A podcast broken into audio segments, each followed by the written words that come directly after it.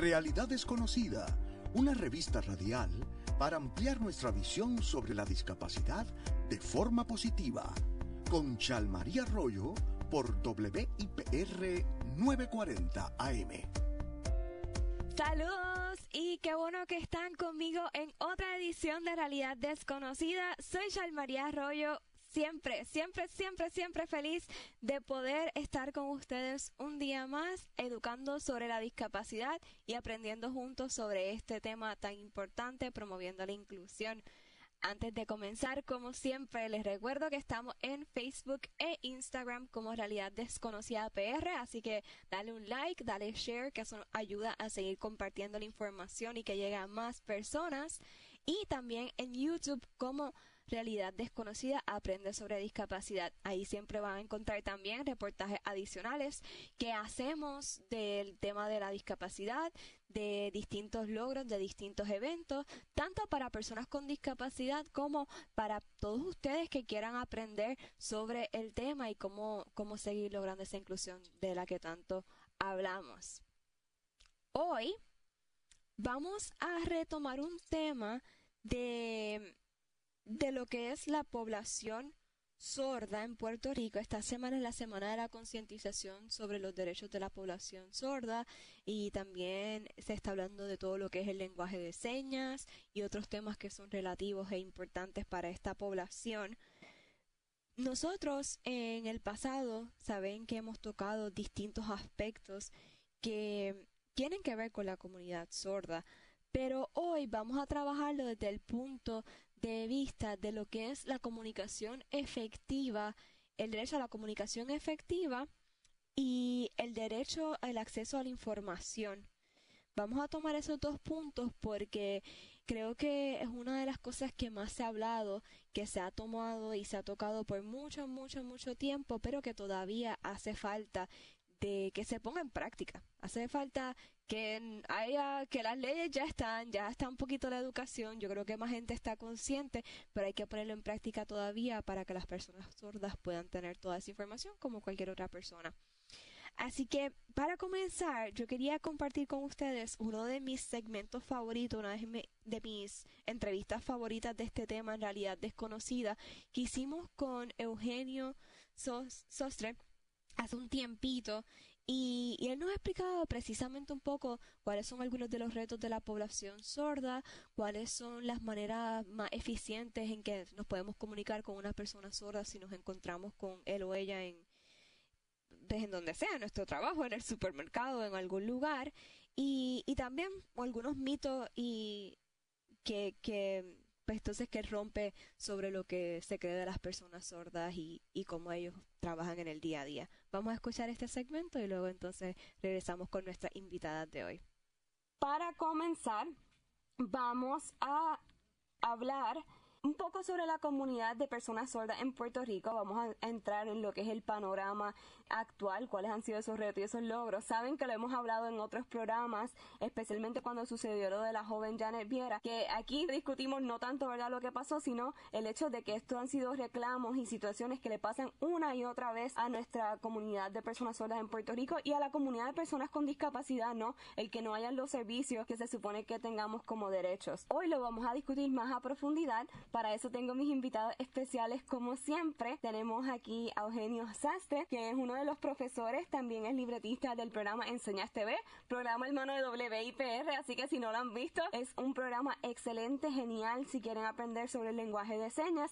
Y también a Sara Camilo, quien es la presidenta de National Interpreters de Puerto Rico y también pues fundadora de este gran proyecto. En Puerto Rico, y Eugenio, me corrige si estoy mal, pero son alrededor de doscientas mil personas sordas, ¿no?, las que habitan en Puerto Rico. Correcto, sí, alrededor de ese número. Perfecto. Para que sepan, ¿verdad?, no lo mencioné, pero Sara va a estar también interpretando para Eugenio, así que para que sepan, ¿verdad?, que ella va a estar haciendo la interpretación. Ahora sí, ok. Las personas sordas han tenido reclamos por años. Yo lo había traído en varios artículos en términos de, por ejemplo, desde el dos mil diez, dos mil doce, yo traje una compilación de artículos que decían sobre la necesidad de recibir, por ejemplo, el servicio de lenguaje de señas en distintas agencias, el que no se le esté enseñando a todos los jóvenes o no estén recibiendo los servicios. A mí me gustaría que nos des un poquito un panorama de lo que tú piensas que han sido los retos y los logros más grandes que han tenido en los últimos cinco o diez años como comunidad de personas sordas. Ok, claro que sí. Mira, honestamente, de los retos, siempre hemos tenido retos, ¿verdad? Desde pequeño, la accesibilidad en las oficinas de gobierno ha sido bien difícil, pero cuando comenzó la pandemia, se agravaron todas esas cosas. Con el asunto de la mascarilla, esa comunicación ha sido bien difícil y la gente en el gobierno quizás es que no entiende, no saben qué hacer cuando hay una persona sorda, pues o lo dejo al lado... No me puedo comunicar por teléfono, de verdad es un reto ahora mismo aquí, con las mascarillas. Cuando hablas de las mascarillas, te refieres, ¿no?, a, a las personas que utilizan lo que es la labiolectura, ¿no? Me gustaría entrar entonces un poquito más en esa parte de la comunicación. ¿Cuál realmente es la forma más efectiva de uno poderse comunicar con una persona sorda y establecer esa primera conexión? Ok, mira... Eh, aquí en Puerto Rico hay diversos tipos de sordos. Uh-huh. Ok, así que no todos leen labios. Perfecto. No todos pueden leer y escribir. Uh-huh. No todos usamos el mismo lenguaje de señas. Uh-huh. ¿Verdad? Aquí somos bien variados. Así que utilizamos diferentes maneras. Pero usted le pregunta al sordo directamente, ¿qué prefieres? ¿Te escribo? Te, eh, ¿Con intérprete? ¿Sabes leer labios? Puedes usar un sistema, por ejemplo, para los hospitales, deberían, un, un paréntesis, deberían tener mejor internet para poder con, conectar una llamada por video. Así que el tiempo ahora mismo es, es complicado, diría yo, pero para que los sordos tengan accesibilidad. Entonces, ahora el miedo de la gente de quitarse la mascarilla puede bajarse un poco, tratar de hacer gestos y mímica, expandir sus manos, utilizar todo lo que tengan. Pero aquí en Puerto Rico, ya tú sabes, bueno, la gente con miedo por, por lo del COVID ha sido un reto bien grande. Okay. Pero yo me quiero poner en la posición, incluso a mí me pasa, porque si yo me encontrara contigo en, en cualquier lugar de momento y veo que obviamente no puedes hablarme, que eso sé que es otro mito, pero digamos, ¿verdad?, no me hablas, me estás haciendo alguna seña o me estás indicando que no te puedes comunicar verbalmente conmigo. Mencionas que, por ejemplo, podemos escribir, podemos hacer algún tipo de seña. ¿Qué ustedes prefieren y cuál sería la forma más... correcta, por decirlo así? O sea, si yo te escribo en, en un papel y te pregunto todas estas preguntas que tú me dices, ¿estaría bien? Ok, depende el sordo también, okay. Volvemos a eso. La mejor forma, claro está, de uno a uno con un intérprete de lenguaje de señas. Ese okay. es el, el top número uno. Si es de última hora, si es, por ejemplo, yo voy a una farmacia y pues, le puedo escribir, yo necesito esto. Pero algunas cosas, algún, por ejemplo, algún sordo no sabe leer o no sabe usar un vocabulario muy avanzado, así que le puede enseñar el producto. Mira, estoy buscando esto. Este no, ¿cuál es el que debo usar? Usando eh, señas, enseñando el producto, escribiendo algo simple. O sea, todo depende también del sordo, la educación, su crianza, la cultura. O sea, todo depende de eso. O sea, que realmente en esa misma línea supongo... que después que se haga de una forma respetuosa, eh, en general, ¿verdad? Yo sé que todo el mundo también reacciona distinto, nos pasa también en la, en la población de personas ciegas, hay gente que es bien ruda y eso no lo podemos, ¿verdad?, cambiar. Pero en general, si se hace una comunicación de una manera respetuosa, estaría bien con ustedes este, al entablar esa, esa relación. Obviamente cuando entramos claro, en cosas claro, más oficiales y claro, en cosas y de primero, de quería decirte, Ajá, si, si aprende lengua de señas, aunque uh-huh. sea básico, uh-huh. aunque sea básico, lo ideal es que aprendan más, pero conozcan a los sordos, este, cómo, cómo, cómo funciona la comunidad, cómo trabajamos en la comunidad. Y yo sé que no, no todo el mundo lo hace, pero deberían hacerlo, ¿verdad? Sí. Todos podrían aprenderlo. Perfecto. Yo quisiera saber, Eugenio, cuando entramos en lo que es el contenido mediático, en las redes sociales, ahora que todo es YouTube, Vimeo y contenido así que, que tiene tanto video como audio y muchos elementos, ¿cómo nosotros podemos hacer para que ese contenido sea más accesible para las personas sordas? Pues mira, bien fácil. Pongan subtítulos. Eso es lo más fácil. Pongan intérprete de lenguaje de señas. Uh-huh. O tratar algo de básico, algo que la persona... Porque si es un video corto, aquí hay mucha gente que le encanta, mira, eh, seguir este, los vídeos, las cosas de señas, y se ríen porque a veces son cosas simples y dicen, ¿cómo lo hago? Mire, póngale subtítulos o aprenda la seña y hágalo en señas, de verdad. Si fueses a recomendar un área en el que nosotros debamos concentrar esfuerzos para lograr mayor inclusión y, y accesibilidad, ¿cuál sería tu recomendación? Las agencias de gobierno, los hospitales, bien, bien eh, prioridad hospitales, lo que tiene que ver servicios esenciales, eh, servicio o oh, seguro social, psicológicos, el departamento de educación, todo eso, ¿verdad?, que tiene que ver con las agencias que ofrecen servicios esenciales y sus ramas deberían eh, tener, educarse primero y que aprendan, pueden aprender algo básico, de verdad. Y si no pueden, miren, contraten intérpretes. Aquí hay agencias de, de interpretación. Hay muchos intérpretes disponibles. Sí, así mismo es. Y para aquellos que nos estén escuchando, es súper importante también dejar, o sea, entender que las personas sordas también tienen derechos. Igual que hemos hablado un millón de veces sobre los derechos de la población con discapacidad, hay muchos derechos que nos protegen, pero tenemos que conocerlos para poder defenderlos. Y también nosotros, mire, si usted trabaja en una agencia de gobierno o si usted trabaja en su propia empresa y usted conoce de esto, impleméntelo. Impleméntelo y déjele saber a las personas que están a su alrededor que quizás le falta ese intérprete en su agencia. A lo mejor ellos no lo saben, pero es más, aunque lo sepan, si ellos ven que más personas están interesadas en que se den estos servicios, en que se le dé una igualdad, un trato igualitario a todo el mundo, pues entonces van a sentir más responsabilidad de hacerlo. Así que, pues por lo menos esa es mi recomendación, ¿verdad? Eh, de que, sí. de que todo el mundo tome parte en ese proceso de inclusión. Correcto, porque todos somos humanos, ¿verdad? Somos iguales. Nosotros podemos hacer de todo, excepto escuchar. Exacto. Eso mismo digo yo, así que gracias, estoy totalmente de acuerdo. Nosotros, a nosotros nos pasa lo mismo como, como personas ciegas, ¿verdad? Podemos hacerlo todos menos ver. Este, es cuestión de uno adaptar ciertas cosas, quizás hacer algo un poquito diferente, pero al fin de cuentas podemos alcanzar los mismos resultados, igual o mejores, yo digo muchas veces. Claro que sí. Me gustaría, ya casi tenemos que ir a una pausa, pero yo quiero dar como mito realidad, eh, una trivia. Dale, dale. Y entonces que me digas si tú crees que lo que yo digo es un mito, una realidad, y una explicación breve de, de por qué, profundizando. Ok. Ok, vamos a ver. ¿El lenguaje de señas es universal? No, eso es falso. ¿Por qué? ¿Por qué? Pues mira, al igual que el acento, el habla de cada país es diferente, aplica igual con la lengua de señas. Cada país tiene el suyo. Súper. Español, inglés, y cada país tiene su, su propia lengua de señas. ¿Las personas sordas no pueden hablar? Eso mm. es falso. Algunos pueden hablar, algunos no pueden hablar, pero lo que pasa es que no podemos escuchar nuestra propia voz. Por, lo escuchamos con dificultad quizás, pero uh-huh. algunas personas hablan muy bien, algunos que no, no escuchan, algunos que no quieren hablar, uh-huh. porque dicen, uy, se escucha fea mi voz. Qué interesante. Sí, de hecho, antes de seguir con la otra, yo he visto, también eso es importante destacarlo, que hay muchos niveles de severidad, ¿no? Personas que quizás lo que hace es que se le distorsiona la audición, personas que no escuchan absolutamente nada, personas que confunden unos sonidos con otros, ¿no? En el proceso como neurológico, por decirlo así.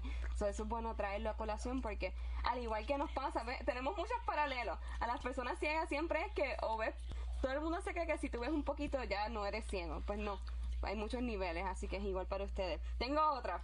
¿Ser sordo te impide manejar? Ay, no, eso es falso.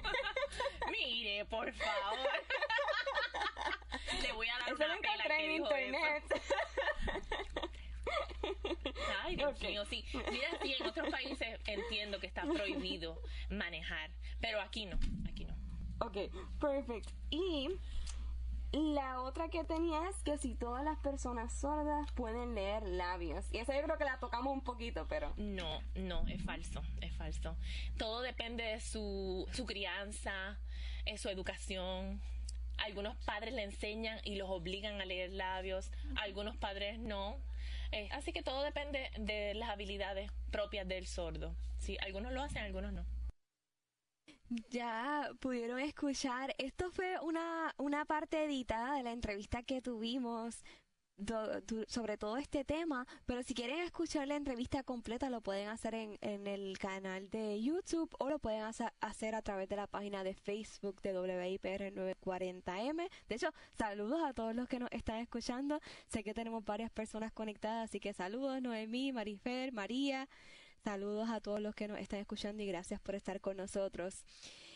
Bueno, vamos a ir a una pausa y al regreso vamos a continuar con este tema sobre acceso, derecho al acceso a la información y a la comunicación efectiva, y vamos a estar hablando con Yaret Piñero y la licenciada Guardiola.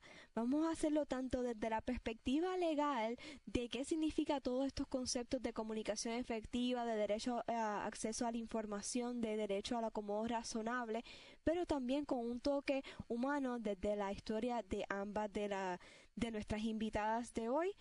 Les recuerdo que si nos están escuchando por radio y tienen personas sordas que puedan beneficiarse de la interpretación del lenguaje de señas de este programa y que les pueda gustar, pueden buscarlo en el Facebook Live de W I P R nueve cuarenta A M y ahí van a tener todos los programas de esta segunda temporada con la interpretación del lenguaje de señas. Y luego que se acabe el programa, pues siempre lo subimos también al canal de YouTube de Realidad Desconocida.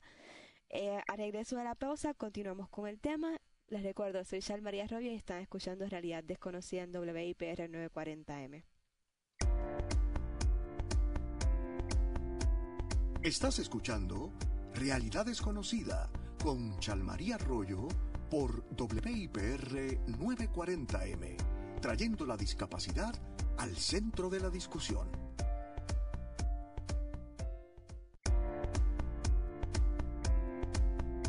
Tú no tienes límites. Cree en ti. Realidad Desconocida. Que nada te detenga.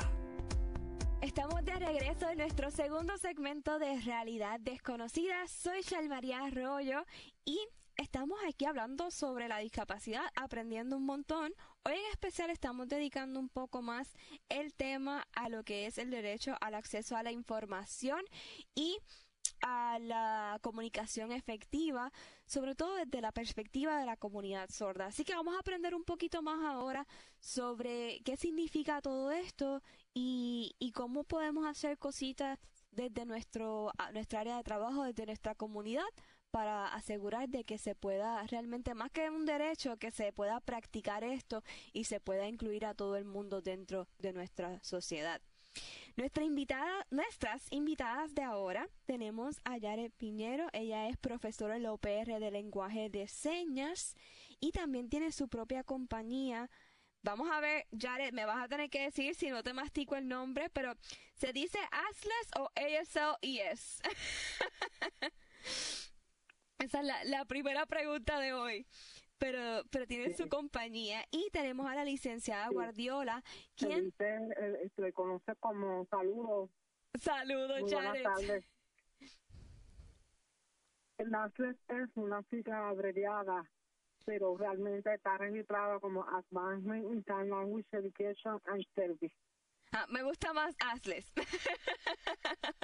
No, pero excelente. Sí, correcto. Excelente. Y tenemos también entonces a la licenciada Guardiola, que está también, como muchos de nuestros invitados, súper activos en todos los asuntos de la población con discapacidad. La licenciada Guardiola es abogada, notario, pero también es presidenta del Consejo de Rehabilitación eh, y está en muchas otras organizaciones que, que hay que hacerle, hay que hacer la lista de resumen para poderlas decir todas. Pero bienvenidas a ambas y gracias por estar con nosotros hoy.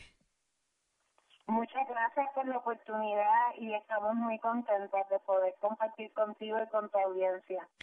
Bueno, vamos a lo que vinimos. Vamos, me gustaría empezar con Yaret, que nos cuente un poquito de, de su de su trasfondo, porque creo que en la historia de Yaret, cuando escucho, escuché algunas de sus entrevistas anteriores y estuve leyendo varios artículos, y en cierto modo refleja pues una historia que que cada una, ¿verdad?, tiene sus particularidades, pero en otro sentido es una historia que se repite una y otra vez con la comunidad de personas sordas. Yaret, ¿nos puedes contar un poquito de, de cómo, ¿verdad?, cómo fue tu vida creciendo y cómo llegaste a ser estudiante de microbiología y eventualmente también tener tu propia empresa y demás? así mismo, por eso eh, fue, un, fue un proceso retante, con muchas dificultades, pero no imposible. Uh-huh. Al principio eh, los servicios para los niños sordos eran escasos, razón por la cual mi mamá decidió ser mi terapista del habla. Ella no es terapista del habla, ella no estudió eso, ella es maestra. Uh-huh. Y ella se autodidactó, comenzó a leer, buscar información para buscar estrategias, ayudarme a mí a superarme. Este, hemos visto cómo el apoyo de los padres ha sido clave en el desarrollo de, de educativo de los niños sordos. Y en este caso no fue la excepción, porque mi mamá me apoyó hasta lo último y sigue y continúa apoyándome. Cuando yo comencé a estudiar en la universidad, pues los servicios de interpretación no eran viables. Y tuve cuatro años sin el servicio de interpretación, que me hizo bien cuesta arriba, porque inicialmente yo comencé a estudiar en el programa de ingeniería química. Luego entonces cambié a microbiología industrial, y en ese momento cuando yo hago el cambio es que comienzo a tener los servicios de interpretación. Uh-huh. Pero no solamente las ineficiencias que existen, la falta de protocolos, sino también el, el, no todos los intérpretes tenían conocimiento especializado en vocabulario científico, porque en aquel momento estaba cogiendo clases como bioquímica, química física, cálculo dos, clases elevadas, y era bien difícil, no todos los intérpretes estaban dispuestos a tomar este reto. Así que es un proceso bien arduo, pero al final es gratificante. Hay mucho, falta mucho por hacer. Hay que seguir tocando puertas, llevando la voz. No es imposible, porque aquí estamos y seguimos dando la lucha. Claro. Yaret, me parece algo curioso que he visto que has mencionado en varias de las entrevistas. Has sido muy vocal eh, por la comunidad sorda. Y siempre veo que, no eres la única, pero veo que mencionas mucho el hecho de verdad de la falta de, de intérpretes de lenguaje de señas, de que... Y no de que no haya, sino de que no se provee ese servicio y de que siempre es como que una complicación para poder proveer el intérprete en distintas situaciones para las cuales ya hay unos derechos. Porque la cosa es que ya esos derechos existen, esto no es, y en eso nos puede ayudar la licenciada. Ya hay leyes, tanto federales como locales, que... que por lo menos bajo las circunstancias que menciona Yaret en términos de educación y demás, se supone que se provean estos intérpretes. ¿Por qué es tan difícil que se, que se consigan y que se brinde ese servicio? Sí, la, lo que yo he notado, la primera barrera que nosotros tenemos como comunidad, lejos de aprender lenguaje de señas, de tener los servicios de interpretación, la primera barrera es la ignorancia. Uh-huh. ¿Por qué? Porque muchas personas piensan que una persona sola no puede hablar. Uh-huh. Entonces ven a una persona sola que están hablando y dicen, necesito los servicios de interpretación. Y te miran de arriba abajo y dicen, pero usted habla muy bien. Uh-huh. Ahí empieza a cuestionar. Una cosa es lo que usted puede ver y otra cosa es lo que dice la ley. Uh-huh. Entonces, eh, muchas veces las personas piensan, ah, pero si una persona es sola, no se supone que habla. Y ahí es que empieza el falso concepto y empiezan a decir sordomudo. Uh-huh. Hay personas que dicen sordomudo, que es una palabra ofensiva, uh-huh. no es una palabra adecuada para utilizarlo. A nosotros como comunidad nos gusta que nos identifiquen como sordos. Claro. Quiero aclarar que yo soy una excepción a la norma. Yo pues decidí verbalizar por las circunstancias eh, que he vivido, me he visto obligada a verbalizar, pero mi lengua materna es el lenguaje de señas. Que a mí me, me dieran a seleccionar entre hablar español o comunicarme en lenguaje de señas, de, de seguro me voy en lenguaje de señas. Sí. Y en todos los servicios, en todos los eventos, yo solicito el servicio de interpretación. Así que la ignorancia es lo que hace que nosotros como comunidad no podamos recibir los servicios. Sí. ¿Por qué? Porque hay que entender que las personas solas tienen diferentes grados de pérdida. Uh-huh. No significa que una persona que todos somos sordos profundos, uh-huh. porque todos tenemos residuos auditivos. Tampoco uh-huh. los audífonos hacen milagros, porque uh-huh. hay personas que piensan que no es necesario brindarle servicios de interpretación porque usa audífonos, uh-huh. o porque tiene un sistema F M, yo no tengo que proveerle el servicio, o porque uh-huh. no produce suficiente lenguaje de señas. Ya eso son cosas, son falta de información, falta de conocimiento, sí. que se hace necesario orientar, educar Y esa es la razón por la cual fundo ASLES, una compañía que se dedica a orientar, a educar a todas las personas, tanto en agencias del gobierno como en entidades privadas. Quiero preguntarte un poquito más sobre eso de, de cómo llegaste a ser tu compañía y todo, pero quiero primero tocar en unos puntos que mencionas. Yo creo que, de nuevo, ¿verdad? Hay unos mensajes que yo ya, ya yo le llamo los mensajes universales de realidad desconocida, pero creo que lo explicaste de una manera excelente y muy clara. Y, y yo quiero decir que nosotros no estamos aquí en este programa ni, ni en ninguna de las plataformas de realidad desconocida para que las personas se sientan mal porque a lo mejor dijeron algo mal o porque a lo mejor, como tú dices, ¿verdad? Pues eh, sí. tienen ignorancia en el sentido de que no conocen. Ese no es el punto, pero sí es importante de que nosotros conozcamos sobre estos temas para evitar cometer esos errores que son tan simples de corregir. Y quiero decir, mire, primero que nosotros no... O sea, ¿por qué una persona, piénselo de esta manera, porque una persona va a pedir un servicio, en especial un servicio que así, o sea, de interpretación de lenguaje de señas, o en mi caso, por ejemplo, un texto en braille, en braille, eh, algo bien particular a, entre comillas, ¿verdad?, esa discapacidad, si no lo necesita? O sea, ni siquiera porque uno entra quizás en dinero, que eso es otro tema y, y, y es debatible, pero se podría entender que... Que, que la persona se, sea escéptica, como dicen, que sean incrédulos, porque ¿sabes? Lo que quieren son los chavos. Pues está bien, ahí uno puede, pues le puede dar ese beneficio de la duda, pero cuando estamos hablando de estos, de estas herramientas, de estas asistencias tecnológicas, de estos métodos alternativos que son para que la persona pueda integrarse, ¿cuál es el empeño a veces de nosotros ponernos con, con esos cuestionamientos? Al fin y al cabo, el beneficio no solamente es para la persona que tiene esa discapacidad o esa necesidad, sino que es para, la, para todo el mundo. Porque, por ejemplo, una Yaret, que es microbióloga, va a poder aportar algo maravilloso a la sociedad. Gente, tú no entras a microbiología porque te tuvieron pena. Tú entras a microbiología porque tú pasaste unos exámenes bastante complicados. Tú no vas a, a química, física y menos en la universidad a ese nivel porque, porque alguien te pasó la nota. Tú tienes que tener unos méritos. Así que, al fin y al cabo, lo que le estás proveyendo es una herramienta que va a permitir que En, en, en, luego en el futuro esa persona también pueda contribuir a la sociedad. Yaret, eh, volviendo un poquito a eso de tu profesión, a mí me pareció curioso que estudias microbiología, estás haciendo, si no me equivoco, tu maestría es en neurociencia, pero funda esta compañía. ¿Cómo, cómo surge eso? Y, o sea, ¿de dónde salen estas dos vertientes tan diferentes? Son opuestos, pero similares a la vez. Sí. Sí. Nace de una necesidad personal y, y hoy en día estoy viendo el fruto. Claro. El, el simple hecho de que tener un sueño, de, de, de ver todas las dificultades en lo personal, en el área de las ciencias y matemáticas. Mm. Las oportunidades para las personas sordas son escasas. ¿Y por qué no? Voy, dije, voy a fundar una compañía. ¿Por qué?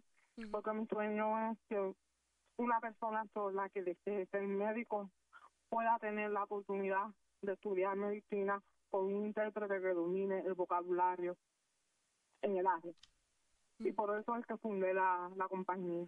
Aparte de eso, para orientar a las personas solas de sus derechos, de que se puede, de que ellos tienen derecho a estudiar, a trabajar, a hacer cualquier cosa. Uh-huh. Y hemos ido poco a poco rompiendo la barrera. Al principio, la compañía ya lleva ocho años. Al uh-huh. principio, cuando la fundé, muchas personas se rieron, no tuve apoyo. La única persona que me apoyó fue mi mamá, como siempre. Uh-huh. Y se rieron porque, primero, por ser sorda, vieron una mujer, que como que, ah, una mujer, ok, como que tratando de minimizar o menospreciar. Mm. Sin embargo, durante esos ocho años hemos ido educando a las empresas, hemos ido educando a los empleados, a las compañías, de que una persona sorda tiene la capacidad de poder fundar lo que desee y si quiere ir a la luna, lo puede hacer. Uh-huh. Pero nosotros tenemos que empezar a marcar esta diferencia. Eso es así, yo creo que eso es sumamente importante, o sea, de nuevo, las discapacidades solo te limitan en, en, en el punto en que esa discapacidad te limita, y cuidado, porque de nuevo, esa, esas cosas a veces se pueden compensar con otras herramientas o con otros métodos, eh, pero yo quisiera, me gustaría que le digas a las personas, no sé si me puedes decir quizás dos o tres tips de esos que tú impartes a través de tu... de tu compañía a las empresas o a las demás personas, de, no sé, algunos mensajes o, o algo importante, algunos puntos que las personas deben conocer para integrar a, a las personas sordas en, en sus áreas.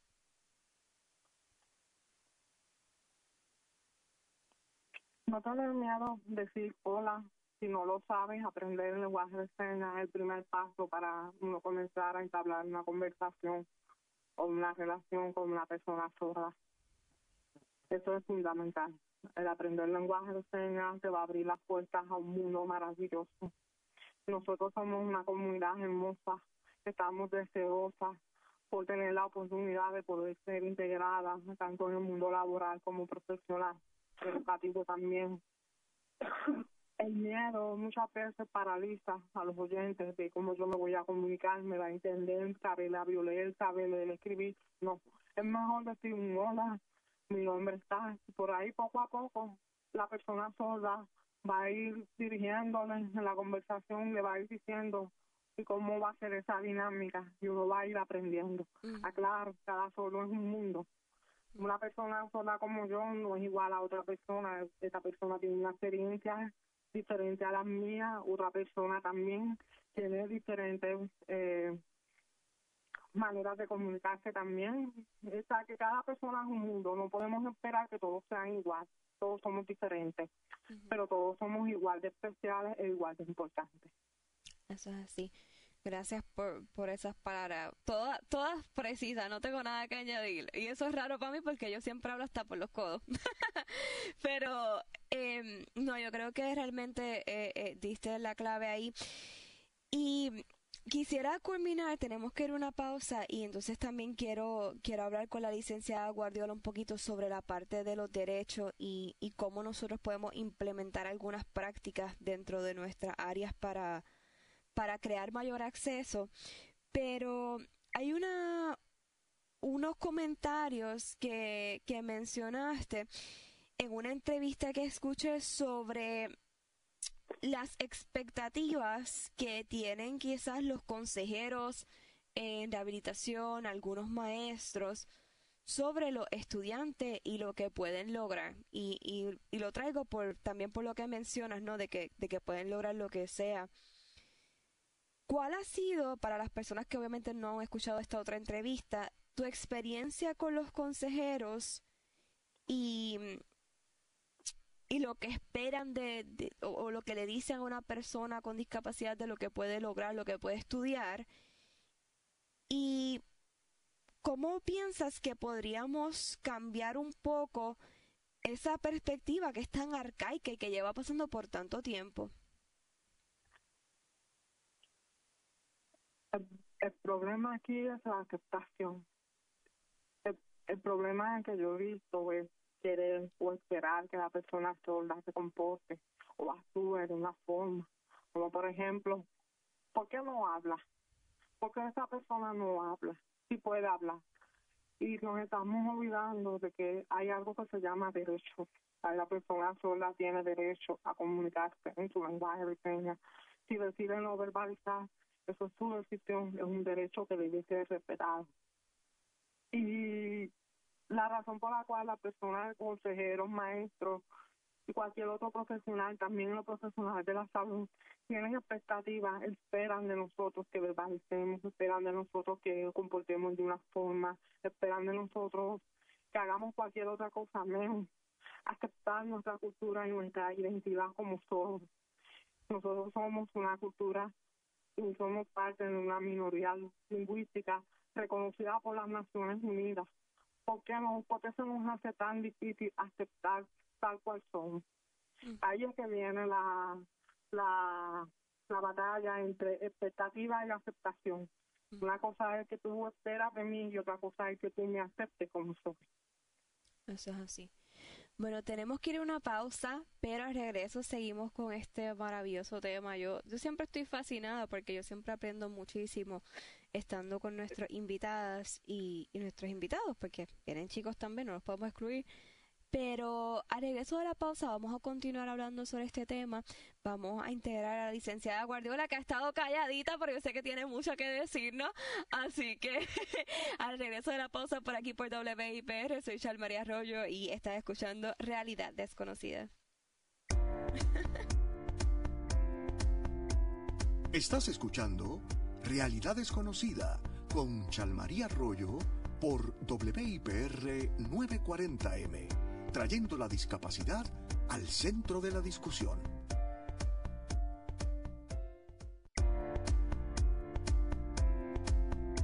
Tú no tienes límites. Cree en ti. Realidad desconocida. Que nada te detenga. Ya estamos en nuestro último segmento de Realidad Desconocida. Soy Chalmaría Arroyo. Les recuerdo, como siempre, que nos busquen en Facebook y en Instagram como Realidad Desconocida P R. Sigan a W I P R nueve cuarenta M para que vean todos nuestros Facebook Lives. Así nos pueden ver nuestra linda carita, aparte de, de escucharnos por la radio. Y también pueden aprovechar la interpretación en lenguaje de señas para, para todos nuestros programas, que todo el mundo se beneficie de la información.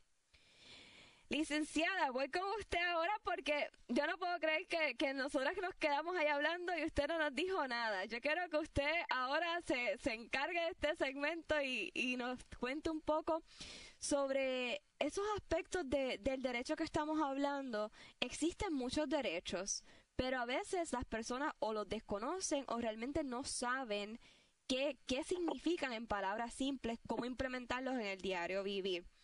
¿Nos podría comenzar dando una breve introducción de, de qué son estos conceptos de comunicación efectiva y de acceso a la información?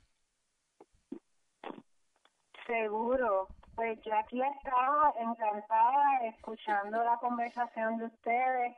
Eh, para mí era importante que Yaret pudiera participar de este programa porque nada sobre nosotros sin nosotros, ¿verdad? Y si vamos a ver de la comunidad sorda, pues tenemos en Yaret a una excelente representante que nos puede hablar de primera mano. Sí. En el caso de esta servidora, pues como bien dices, me especializo en el área de los derechos y este concepto de comunicación efectiva y acceso a la información lo podemos explicar de forma sencilla como que las personas con impedimentos, discapacidad, diversidad funcional, incluyendo a las personas sordas, tenemos derecho a tener la misma información que las personas sin discapacidad, diversidad funcional, impedimentos.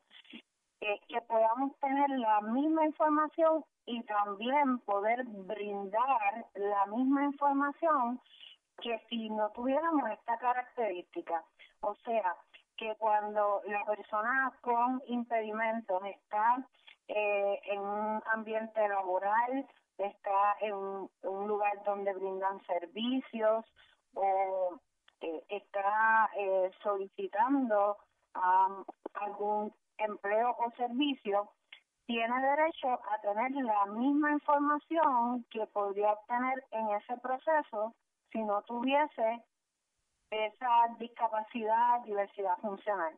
Para dar un ejemplo práctico de la importancia de esto, por ejemplo, conozco una situación en que una persona sorda eh, entendía que tenía una cita en el hospital, va a la cita y resulta que lo que tenía era programada una cirugía de rodillas que ya ella había autorizado firmando los documentos, pero no es hasta el día de la cirugía que ella no entendió que eso era el procedimiento que le iban a llevar a cabo. O sea, wow. eh, eso es un ejemplo de la vida real y ya sabe que es, es uno de muchísimos que podría brindar, pero es para mostrar cuál es la importancia de este proceso de comunicación efectiva. Y eso aplica en todos los ámbitos, ¿verdad? Así que eh, hay legislación tanto federal como estatal que regula ese derecho y establece cómo tanto los patronos como las entidades públicas y privadas deben hacer los ajustes necesarios para proveer ayudas y servicios auxiliares cuando sea necesario para que la comunicación sea efectiva. Uh-huh. Que esa persona pueda tener la información que tendría en la misma situación si no tuviese la discapacidad, en este caso si no fuera una persona sorda. Entonces, ¿cuáles son esas ayudas y servicios auxiliares? Se tienen que determinar caso a caso, dependiendo cuál es el método más efectivo para cada persona. Puede que para una persona sea intérprete de lenguaje de señas, pero puede que para otra persona sorda sea efectivo un intercambio de notas por escrito, o la lectura de labios, o eh, usar métodos como escribir por texto, usar videollamadas, eh, ¿verdad? Hay diferentes alternativas que se pueden utilizar dependiendo cuál sea la más efectiva para cada persona. Lo importante es que el derecho de la persona es a que se le den esas alternativas para que esa comunicación pueda ser efectiva. Y supongo que en, cuando hablamos de acceso a la información, más o menos iría por esa misma línea, ¿no? De que de que tiene que tener el acceso a, a la misma información que usted menciona, digamos un caso de hospital o un caso de trabajo. ¿O hay alguna diferencia eh, en términos de, de cómo se hace en la práctica? En general es el mismo concepto, ¿verdad? Que las personas con impedimentos podamos tener el mismo acceso a la información y a poder comunicarnos que las personas que no tienen esa característica. Entonces, la única diferencia es que cuando hablamos de acceso a la información, no nos estamos limitando a las interacciones que tenemos, sino que también puede ser eh, yo poder accesar a la misma información que tendría una persona oyente, digamos, si, si se trata de una persona sorda, a través de las páginas web, a través de de, la, de los diferentes medios en que se brinde información. Por ejemplo, hay una ley en específico a nivel estatal que eh, regula en Puerto Rico el que las personas sordas puedan tener el acceso a la información pública, ¿verdad? La información que brinda el gobierno. Uh-huh. Esa ley en específico se llama Ley de Igualdad de Acceso a Información para las Personas Sordas en las Campañas Publicitarias del Gobierno de Puerto Rico. Uh-huh. El mismo título de la ley nos explica de qué se trata, ¿verdad? Esta es la ley doscientos sesenta y seis del año dos mil ocho. Uh-huh. También a nivel estatal tenemos la ley para intérpretes de lenguaje de señas para personas sordas en agencias de gobierno de Puerto Rico, que es la ley ciento treinta y seis del mil novecientos noventa y seis, que requiere que las agencias de gobierno deben tener disponibles intérpretes de lenguaje de señas. Uh-huh. Entonces, tenemos que seguir educando sobre estas leyes y promoviendo que se implementen. Sabemos que el gobierno ha ido mejorando en este aspecto, pero también que todavía nos falta camino por recorrer. Eso le quería preguntar porque obviamente sé que también usted es parte de distintas organizaciones y de distintos consejos y juntas. Por su experiencia en todo esto, ¿cómo, cómo ha visto, mmm, no sé si es el progreso, porque no quiero decir que sea positivo, pero el progreso o los cambios, digamos, como, qué sé yo, los pasados cinco o diez años en ese aspecto? ¿Realmente ha habido una mejora en, en el proveer? En este caso, ¿verdad? Pues estamos hablando de lo que son los intérpretes y de que de que se le provea una información completa a la comunidad sorda. Bueno, eh, en mi opinión, podemos ver que se ha mejorado, y un ejemplo de eso precisamente es este espacio, ¿verdad?, que estamos teniendo hoy, donde tú estás proveyendo esta información mediante un intérprete de lenguaje de señas para la población en la emisora pública del gobierno de Puerto Rico, ¿verdad? Eh, asimismo, hemos visto cómo eh, cada vez más podemos ver intérpretes cualificados en, eh, en las conferencias de prensa, eh, eh, en los anuncios publicitarios del gobierno. Uh-huh. Sabemos que falta por hacer, pero hay más de lo que había antes. Y también en Puerto Rico tenemos una ley que es novel, yo me atrevo a decir que a nivel mundial, que es eh, la, la ley de acceso a la justicia para personas con impedimentos de la comunicación. Uh-huh. Esta es la ley ciento setenta y cuatro del año dos mil dieciocho. Esta legislación, al igual que la legislación para la información en las campañas publicitarias del gobierno, ha sido parte del resultado del esfuerzo del licenciado Juan José Troche Villanueva, que eh, cre creó bajo la sociedad bajo la para la asistencia legal eh, lo que es eh, servicios legales para los sordos, uh-huh, y ha eh, creado un movimiento para promover los derechos de esta población, y entre ellos se ha creado esta legislación. Esta ley en específico enmienda las reglas de procedimiento civil, criminal y de evidencia, y también los procedimientos judiciales para menores, para incluir el derecho de acomodo razonable y de comunicación efectiva, uh-huh, incluyendo que se provea intérprete de lenguaje de señas cualificado cuando sea necesario. O sea, esta es una legislación que va más allá de lo que existía antes, incluso de lo que existe a nivel federal bajo la A D A.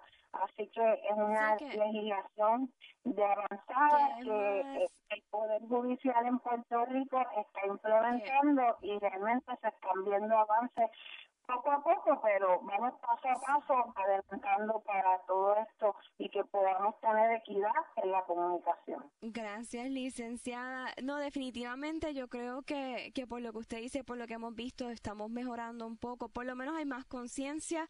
Le agradezco por estar con nosotros, me encantaría que pudiésemos hacer un seguimiento, quizás hasta por un live explicando un poquito más sobre estas leyes, porque pues esa es la cosa, la gente tiene que entenderla y cómo puede, pues, vamos a decir, poner sus su demandas, sus querellas o, o abogar por ellas, no meramente, ¿verdad?, saber que existen. Gracias por estar con nosotros. Ya tenemos que terminar el programa, pero como siempre, les recuerdo que nos pueden seguir en las redes sociales para poder coger contenido complementario y seguir discutiendo este tema que está súper interesante. Nos vemos la próxima semana. Escuchaste Realidad Desconocida, una revista radial para ampliar nuestra visión sobre la discapacidad de forma positiva, con la conducción y producción de Chalmaría Arroyo y Clara García. Búscanos en las redes sociales como Realidad Desconocida P R. Realidad Desconocida, trayendo la discapacidad al centro de la discusión.